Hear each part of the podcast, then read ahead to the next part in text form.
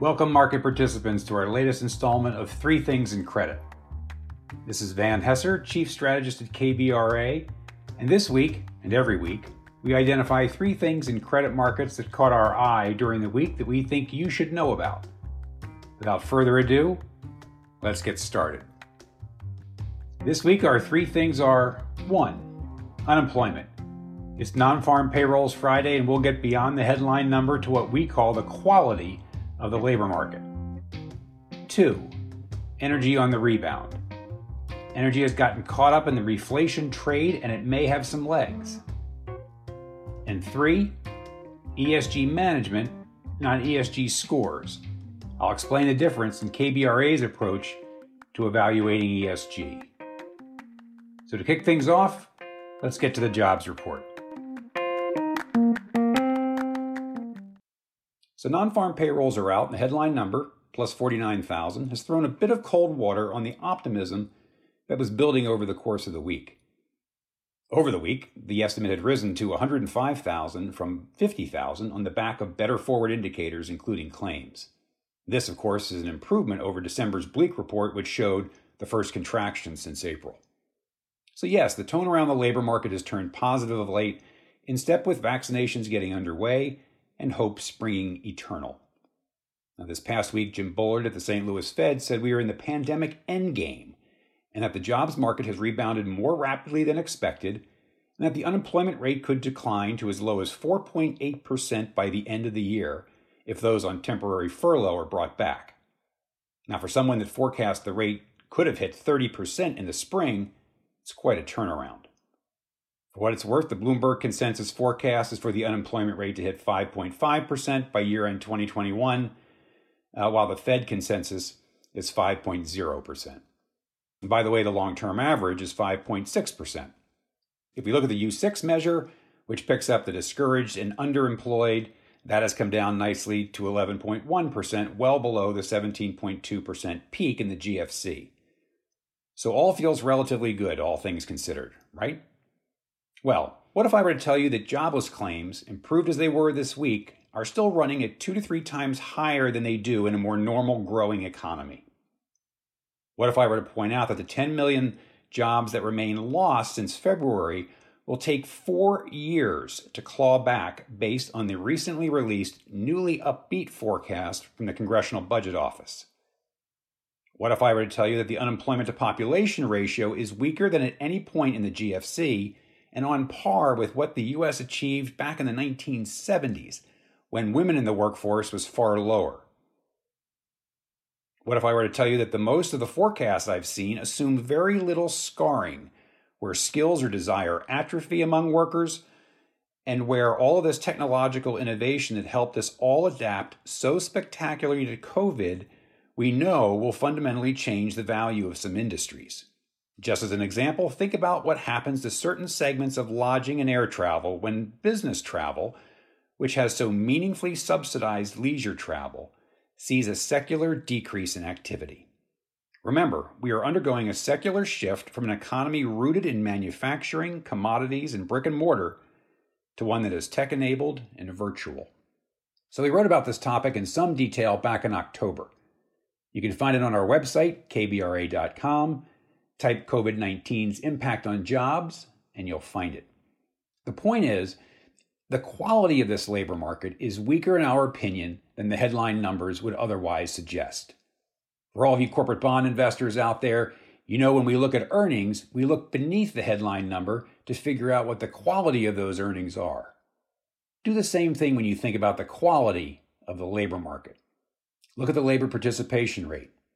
Ideally, we want a high participation rate and a low unemployment rate. The participation rate in January, 61.4%, is the lowest since Gerald Ford was president back in 1976 and down from a peak of 67.3% as recently as 2000. We're seeing workers with less in demand skill sets, retiring baby boomers, and now parents taking care of children fall out of the labor force. Lower participation rate is a drag on the economy. Maybe that's why we didn't feel so good coming into 2020. Remember, US GDP growth was in decline, heading towards sub 2%, even though the unemployment rate was 3.5%, a 50 year low. Yes, quality of the labor market. Pay attention to it. It matters.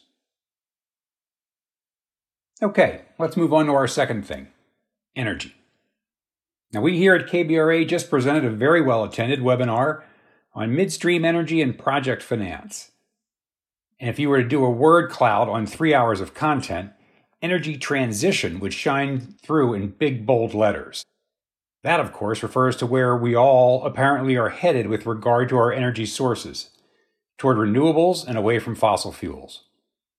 ESG, also a prominent theme in our conference, is one of the clear driving forces behind the transition. Lately, there's been a lot of unsettling news in the traditional energy, i.e., oil and gas sector, much of it centered around standard bearer Exxon, which is trying to redefine where it fits in this energy transition. It is not an elegant exercise. There were reports this past week that it considered merging with Chevron in 2020, and it is currently being agitated by an activist calling for cost cuts and a shift in spending toward cleaner fuels. Exxon shares hit an 18 year low in 2020, saw its market cap sink below America's largest generator of wind and solar power, NextEra, in October. The indignity and symbolism of it all. Amidst it all, the price of oil has risen to its highest level in a year, with WTI closing in on $57 a barrel, up from $36 at the end of October. It's been quite a ride. Recall that back in the spring, the market dislocations were the result of a one two punch COVID and the Russian Saudi price war. We had the bizarre episode of WTI going deeply negative as demand collapsed, and then the price gradually pulled itself out of the hole. Now, part of the rise can be attributed to the reflation trade on the back of positive vaccine news. Part of it is a gradual decline in shale production and inventories. And part of it is the agreement in January by OPEC Plus to hold back production in 2021. And meanwhile, Saudi Arabia has weighed in with its own cuts in an effort to stabilize oil above $50 a barrel. Now, we've learned that modeling out oil prices when all major producers are state owned, except of course the US, is a tough exercise. Too many wild cards. But with demand figuring to rise as the global economy gets past COVID, the prospects for oil have not been this bright in quite some time. Maybe that's why we've seen so many energy firms hit the debt markets, while energy stocks have had a nice run post Pfizer Day, and why high yield energy OAS has broken through 500 basis points, but still remains 155 basis points back of the high yield index. All right, let's get to our third thing ESG management, not ESG scores. Speaking of our webinar on midstream energy and project finance, I had the pleasure of speaking in a fireside chat, virtual of course, with Bill Cox, our global head of corporate financial and government ratings, about KBRA's approach to assessing ESG risks from a bondholder's perspective. Our session came on the heels of a session with Senator Kyrsten Sinema, Democrat from Arizona, who is quite well versed in the issues related to ESG in which there is broad consensus that ESG will become even more prominent within the Biden administration. In a poll during the webinar, we asked attendees if they thought ESG risks will increase over the next four years, and a resounding 82% said yes. Back to my conversation with Bill. We had a chance to lay out how our approach to evaluating ESG is different from other rating agencies. Let me share those with you, or share some of those differences with you. So, in a nutshell, we absolutely understand the role that certain ESG scores can and do play in helping investors preferentially allocate debt or equity investments.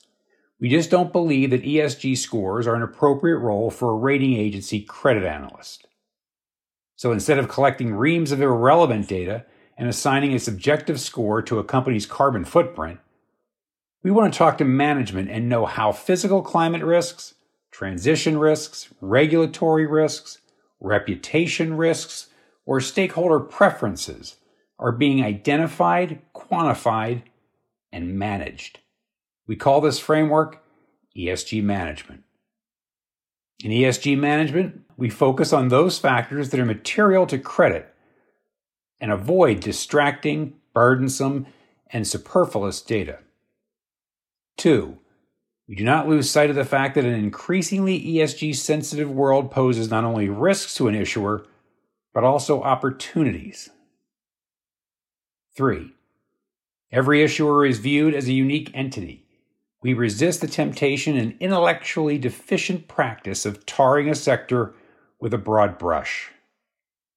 And four, we view the topic on a dynamic continuum rather than a point in time judgment. Now, a lot of folks are running around, including some other rating agencies, wanting to be the standard for ESG scores, not KBRA. We want to remain a standard bearer for analyzing credit risk and for not allowing analysts to confuse the two, and for working with management teams to increase investor understanding of how they intend to manage credit relevant and impactful ESG risks and opportunities.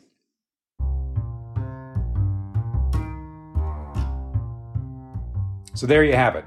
Three things in credit a deeper dive into the quality of the labor market, a look at the energy sector rising on the back of higher oil prices, and KBRA's differentiated approach to ESG analysis.